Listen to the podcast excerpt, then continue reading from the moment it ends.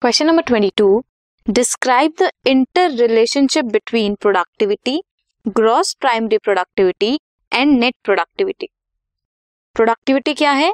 Rate of biomass production per unit area over a time period, which is expressed as kilocalorie m uh, square inverse year inverse, to compare the productivity of different ecosystem gross primary productivity. It is the rate of production of organic matter per unit area over a time period in plants during photosynthesis. Net primary productivity is equals to the gross primary productivity minus respiration loss. This was question number 22.